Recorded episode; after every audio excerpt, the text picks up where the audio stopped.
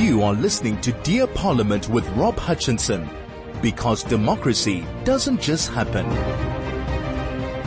Welcome back to Dear Parliament show on Chai FM. And if you want to send us a, a message, um, and the question today was, should, should we focus more on privatizing uh, state-owned entities and, and government services, or should we place more emphasis on more government control and cleaning up our state-owned entities? Let us know on 34519. And as I said, joining us today is Gideon Joubert from Dear South Africa. And we're going to chat today and look at the news behind the headlines. Good day, Gideon. Trust you're well. Welcome to the show. Rob, I'm doing great and yourself. And it's always um, interesting to come here and talk about these things. Uh, and there's been, been a lot going on. There certainly is. I'm just reading through the headlines over the past week and I read it. It's, I, I think yesterday I had a little mini breakdown falling, falling to a very dark place, very dark and dry place with no, no water, no electricity and no access to the outside world. It's, it's really depressing. But what do you think is really going going on here with with the load shedding and water shedding? Is South Africa on a on a one way ticket to to I don't want to say hell, but a one way ticket downhill? Well, the answer to that is, both yes and no simultaneously, and that's the infuriating part to it. So when we look at uh, the electricity situation, Eskom itself.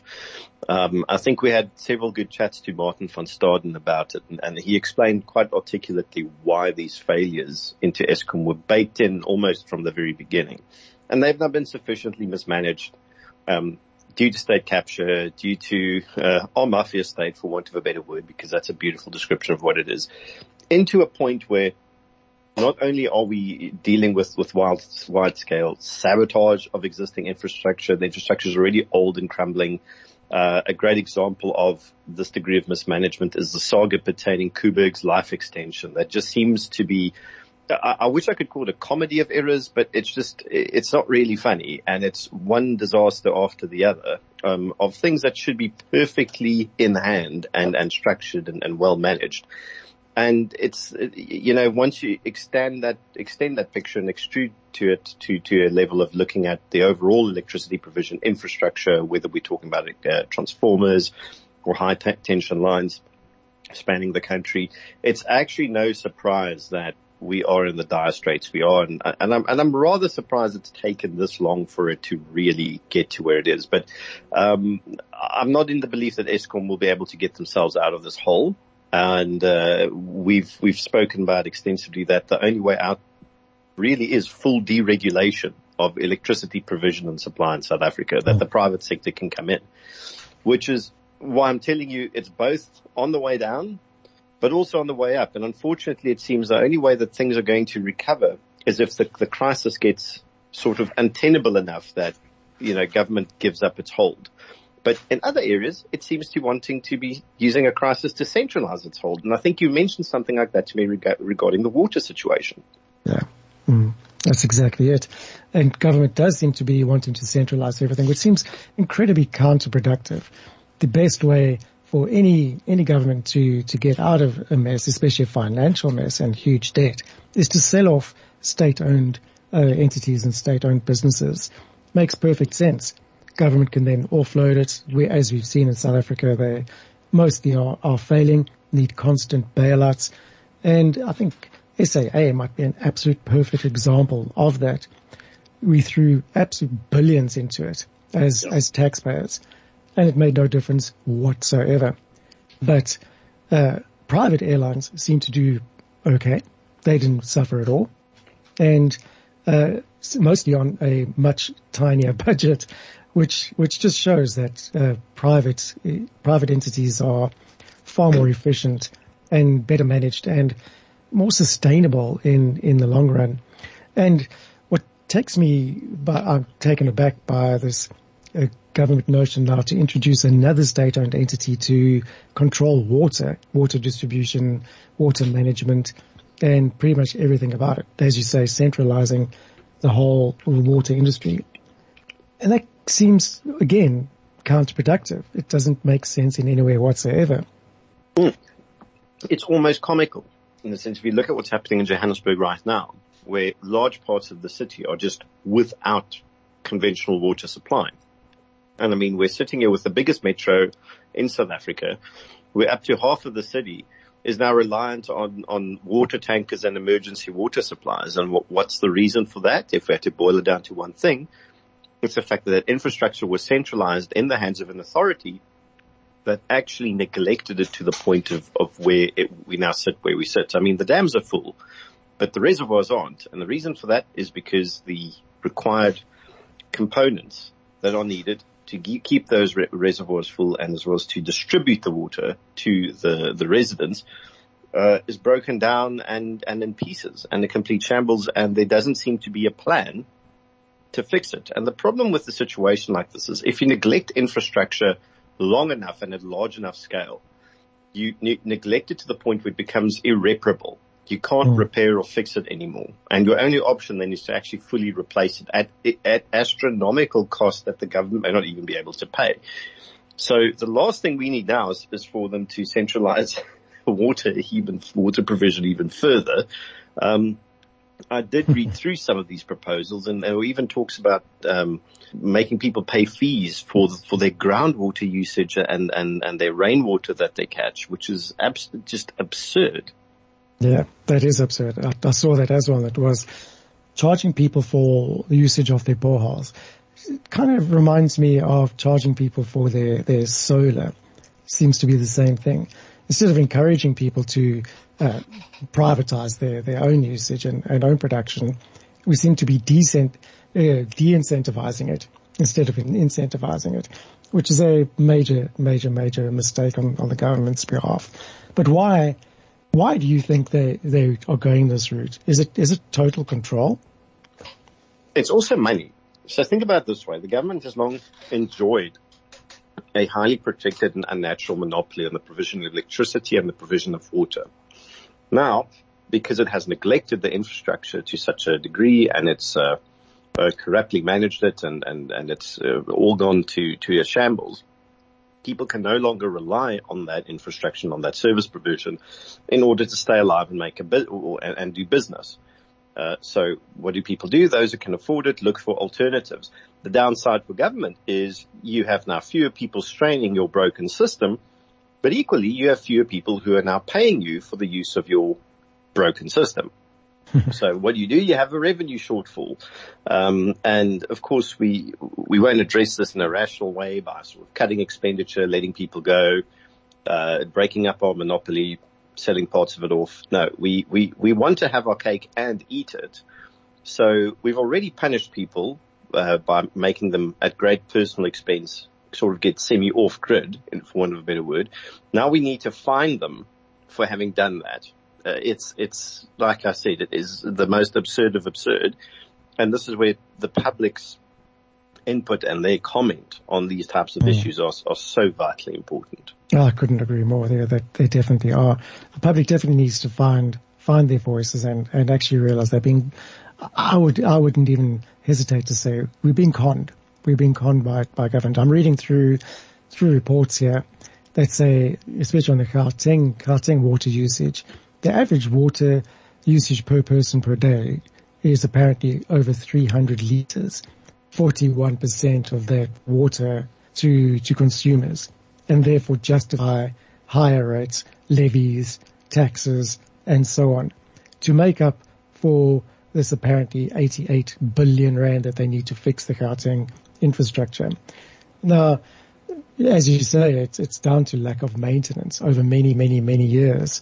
And if they'd kept that maintenance up, if there was less corruption in government and money is going missing, perhaps we wouldn't be in, in the state at all. Really, I, I think we should be privatizing everything. Um, do you believe that uh, privatization is a good thing? I know I've put the question out to our listeners, but Gideon, do you believe that, that it is better? Well, here's the thing. Uh, there's a caveat to that. Privatization is a fantastic thing so long as there's sufficient competition and we don't just privatize uh, a piece of infrastructure, give them the power of monopoly, and then hand them over to government-connected individuals and tenderpreneurs to run. Uh, because then we will be sitting with the exact same problem we're sitting now, only it will be uh, in in um, inverted commas a private problem um, as opposed to being a, a, a, one directly caused by government. So we do not want a private corporation that's captured by the government uh, to to be taking over. What you want is you want proper competition, consumers to have a choice, and a uh, the privatization of this service provision in the in the very real sense of the word, and it will work. It most certainly will work. We've seen it in many other spheres of of public administration. I mean, nobody uses Telkom and the government for telecommunications anymore. Um, we don't use government banks to do our banking, although mm. s- certain banks uh, seem to be giving about the same level of service these days as the government. No one uses the post office uh, for parcels and letters and, and, and, that sort of stuff. So, uh, you know, where privatization occurs properly, yeah, in my opinion, it's, it's definitely the uh, the answer. Well, good. I think those are fantastic examples, especially on, on the post office side. I was reading an article recently about how the post office is yet, is failing yet again. And, uh, this comes after recent promises, not even six months ago, that the post office is uh, embarking on a new venture. It's going to be renewed and it's going to be, uh, the be all and end all and dominate the, the postal delivery service. Well, so much for that. That didn't even last six months. But there again, I think that's a brilliant, brilliant example of, of government failure and a definite example of how privatization does work in those sectors. And I think there's, there's different ways that government could go about privatizing, privatizing things. It could be an outright sale of a state-owned entity, but that does bring in the monopoly problem that, that you did mention.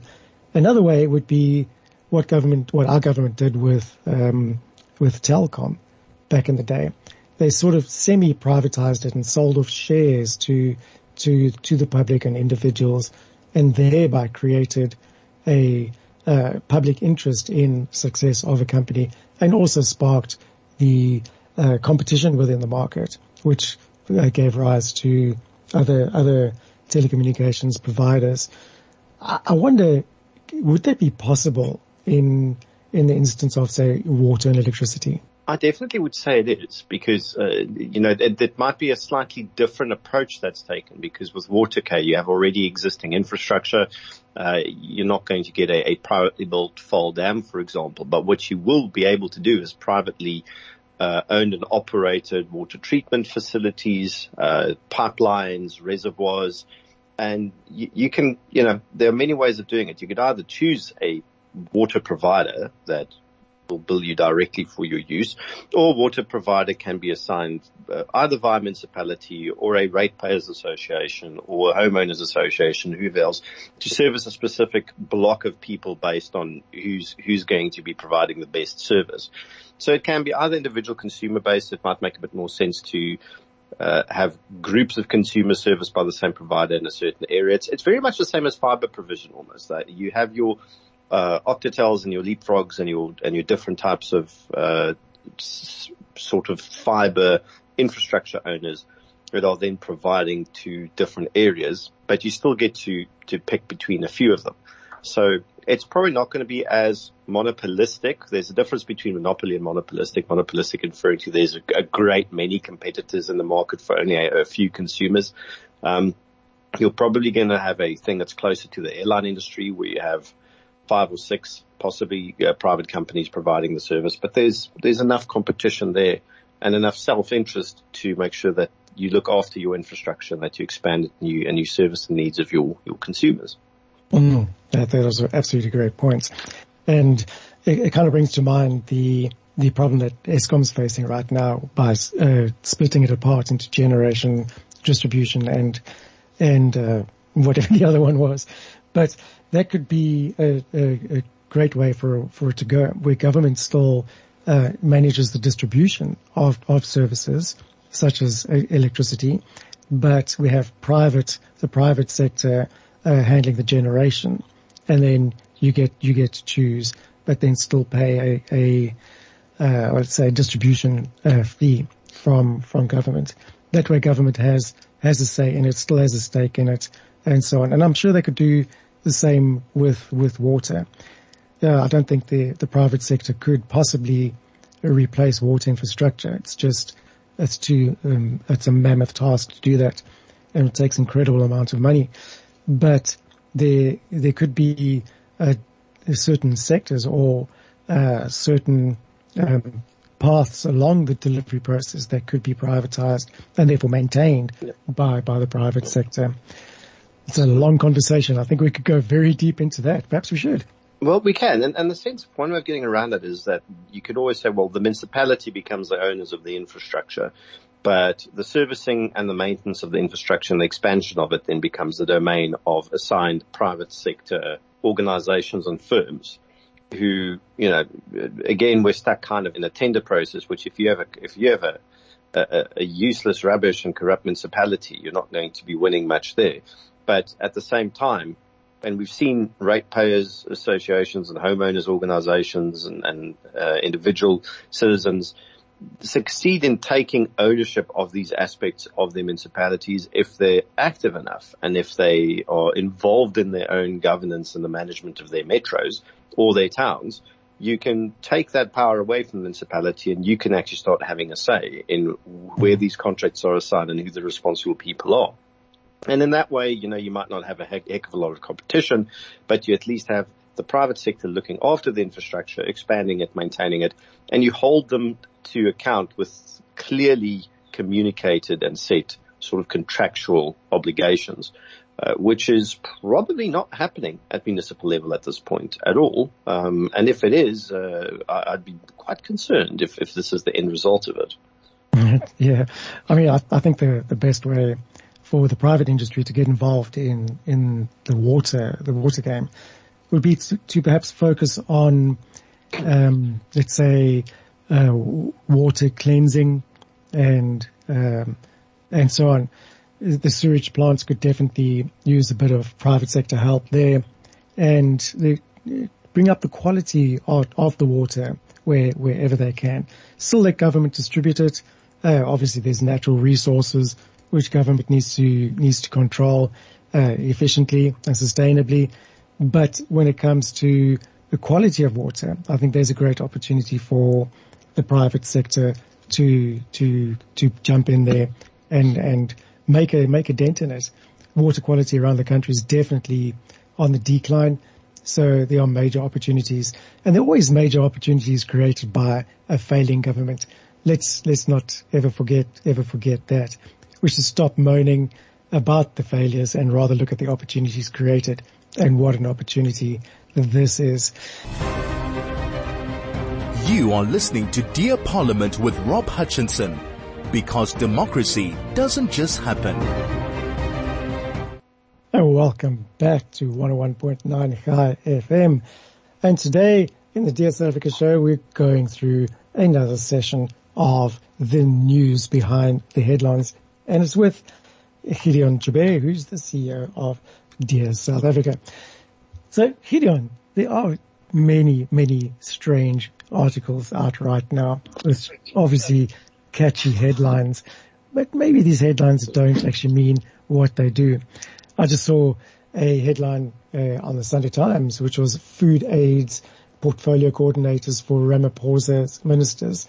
This is again part of the whole benefits that ministers do, do receive from free electricity, which is now being shot down, which is great, but they still receive 5,000 rand uh, assistance towards the electricity and other costs.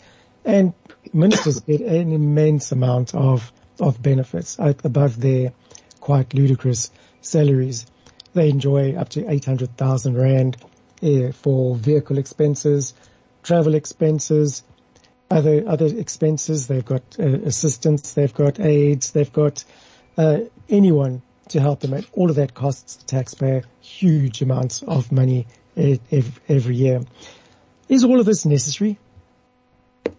Well, I'm, I'm, going to say emphatically no. We have one of the most bloated and overstaffed cabinets in the world. Uh, with ministers and deputy ministers, and to this day I'm not 100% sure what exactly a deputy minister does. Uh, if any of the, the uh, listeners has a clue, I would appreciate if they could enlighten me. Now, we have these uh, individuals, these uh, honourable members of parliament, earning in excess of what was it, 2.4 million rand a year, mm. roughly, and and that's excluding you know the perks of free water and electricity that was uh, that was the latest amendment.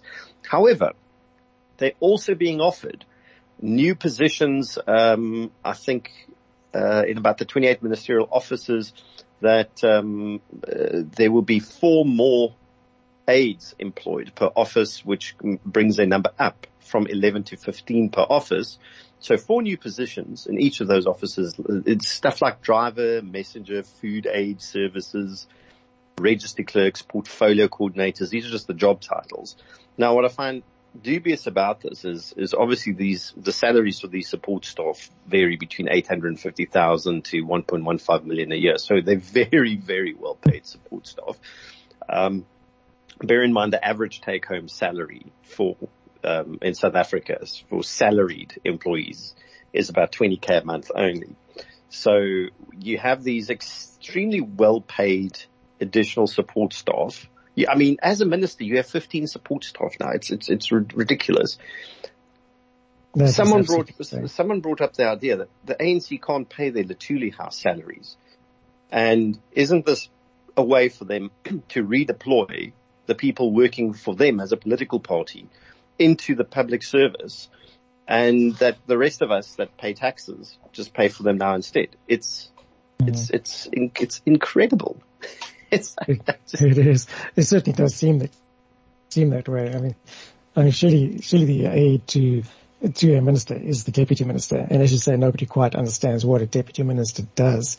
So really that, I, I, I remember from the politics days that, uh, you had a, a a general secretary and then a deputy general secretary, and the deputy is supposed to assist the the general secretary and do all the the, the dog work as such.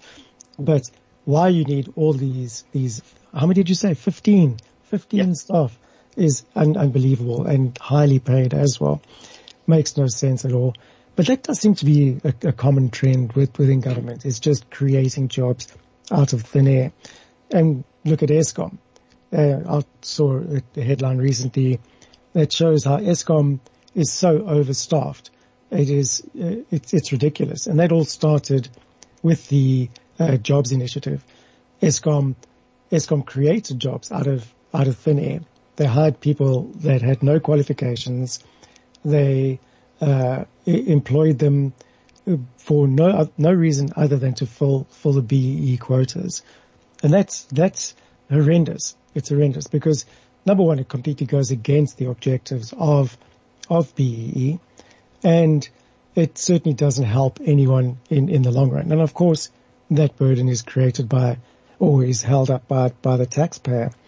And that has led to the problems within Eskom, Eskom today.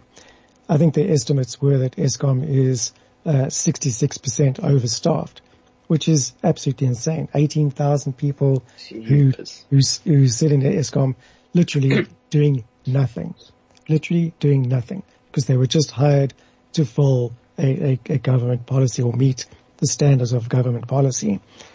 But there again, what do you do? How, how does a government actually create jobs? Well, uh, this is the, the, the real kicker, and then this is something I think a lot of people don't understand. This government shouldn't be creating jobs at all. It's it's not the government's place to actually create jobs. Um, it's worrying that the state is the biggest single employer in South Africa's economy, um, because what you actually do is uh, government isn't qualified to do most of the jobs it thinks it should do. Um, it's far better to leave that in the domain of the private sector, private entrepreneurs, specialists, firms, people who, who know exactly what they're doing and are specifically qualified and are doing it for a profit motive, which means that for you to make money, you need to be pretty good at what you do and, and you will be held directly accountable for it. Whereas, you know, we don't, we don't hold any of the government service providers directly accountable. We only hold their, their sort of most extreme supervisors at the very top accountable once every five years. So no, um, the answer for, for, for government creating jobs is no, they should not. the, uh, they should preferably deregulate a whole bunch of things and get out of the way and allow the private sector to uh, for their profit motive, in- increase their activities, of which job creation is a, a very welcome side effect, but uh, definitely never the primary focus, which uh, although that, that seems to be difficult to get through to people sometimes. Yeah, it definitely does. I mean, that's just, as you say. there's another, another feather in the cap for, uh, for the pros of privatization. The, I, I, honestly, I've seen arguments against privatization and quite, quite to be dead honest, I think they, they, they're quite weak arguments. Most of them center around uh, jobs, funny enough.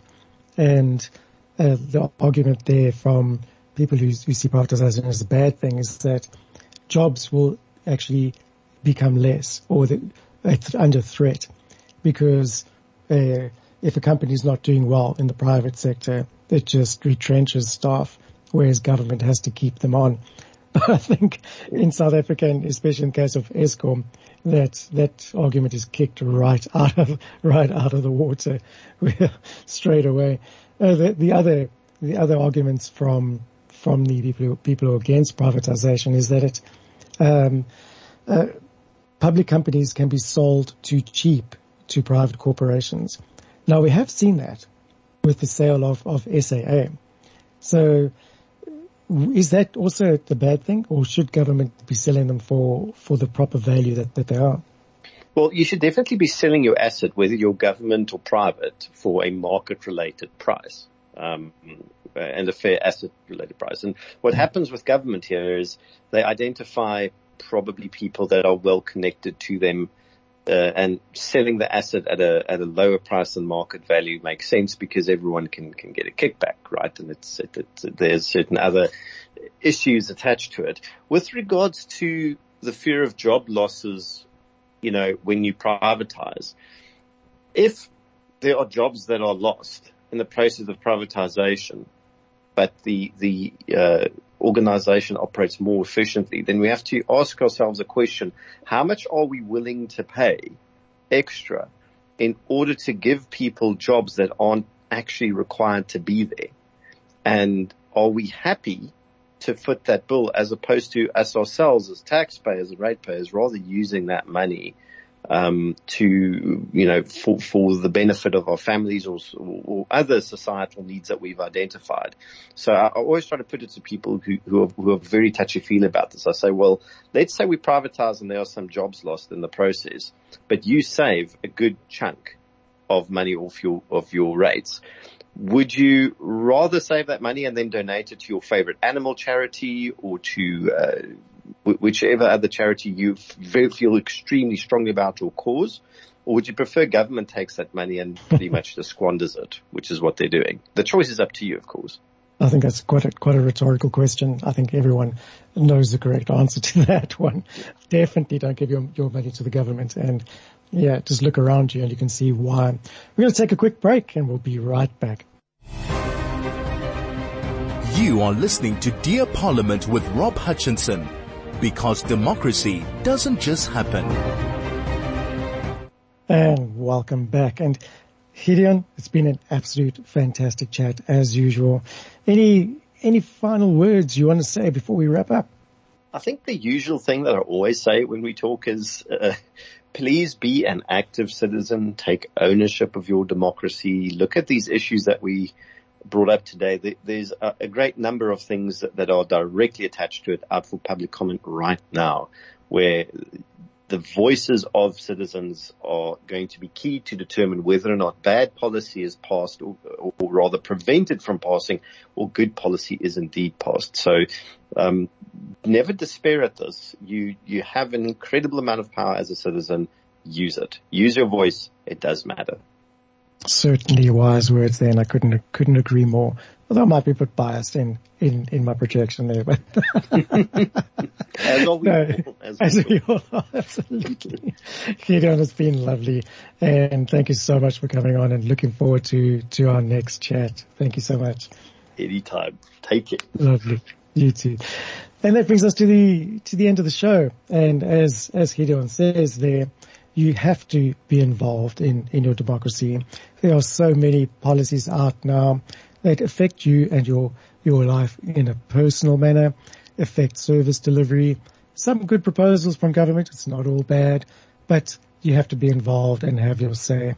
Even on, on the good policies that, that are put out, there's always room for improvement. So don't forget to uh, visit dearsouthafrica.co.za, have your say on whatever grabs your attention and make a difference. Take control of your democracy. And if you missed any of the show or want to catch up on previous shows, feel free to visit the Chai FM website on chaifm.com. That's C-H-A-I-F-M dot com. And you can also catch up with the podcasts which are available on Spotify. And thank you for listening. And remember to stay democratically engaged, active and responsible. Ciao for now.